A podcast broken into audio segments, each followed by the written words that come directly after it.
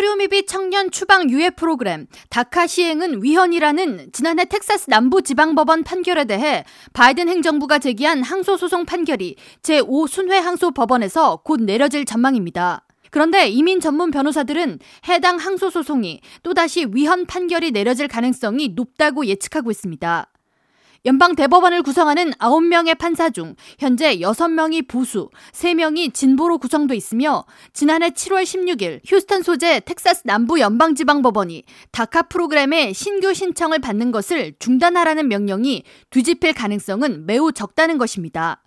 당시 법원은 다카에 대해 불법적으로 시행된 프로그램이라고 규정하면서 다만 공공의 혼란을 우려해 프로그램 자체를 중단시키지는 않는다고 밝힌 바 있습니다.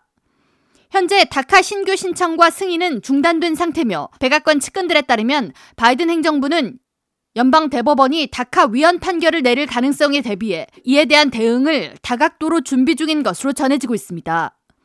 바이든 정부는 법원의 이번 판결에 대해 또다시 항소를 제기할 것으로 예상되며 최종 결정은 연방 대법원에서 내려질 가능성이 높습니다. MBC 뉴스 등의 최근 보도에 따르면 바이든 행정부는 이민세관 단속국 아이스가 다카 수혜자들을 추방하지 않도록 지시할 예정이며 실제로 이들을 대상으로 물리적 추방이 이뤄질 가능성은 매우 적습니다.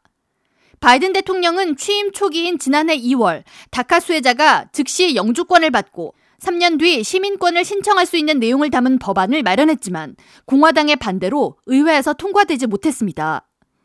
이민 전문 변호사들은 다카 신규 신청은 중단됐지만 기존의 다카 수혜자가 취업 허가를 2년 단위로 받던 제도는 계속 유지될 가능성이 높다면서 다만 만료일 90일 전에 갱신하는 현 규정보다 더 일찍 서둘러 만료되기 5에서 6개월 전에 갱신 신청을 하라고 조언하고 있습니다. K라디오 전영숙입니다.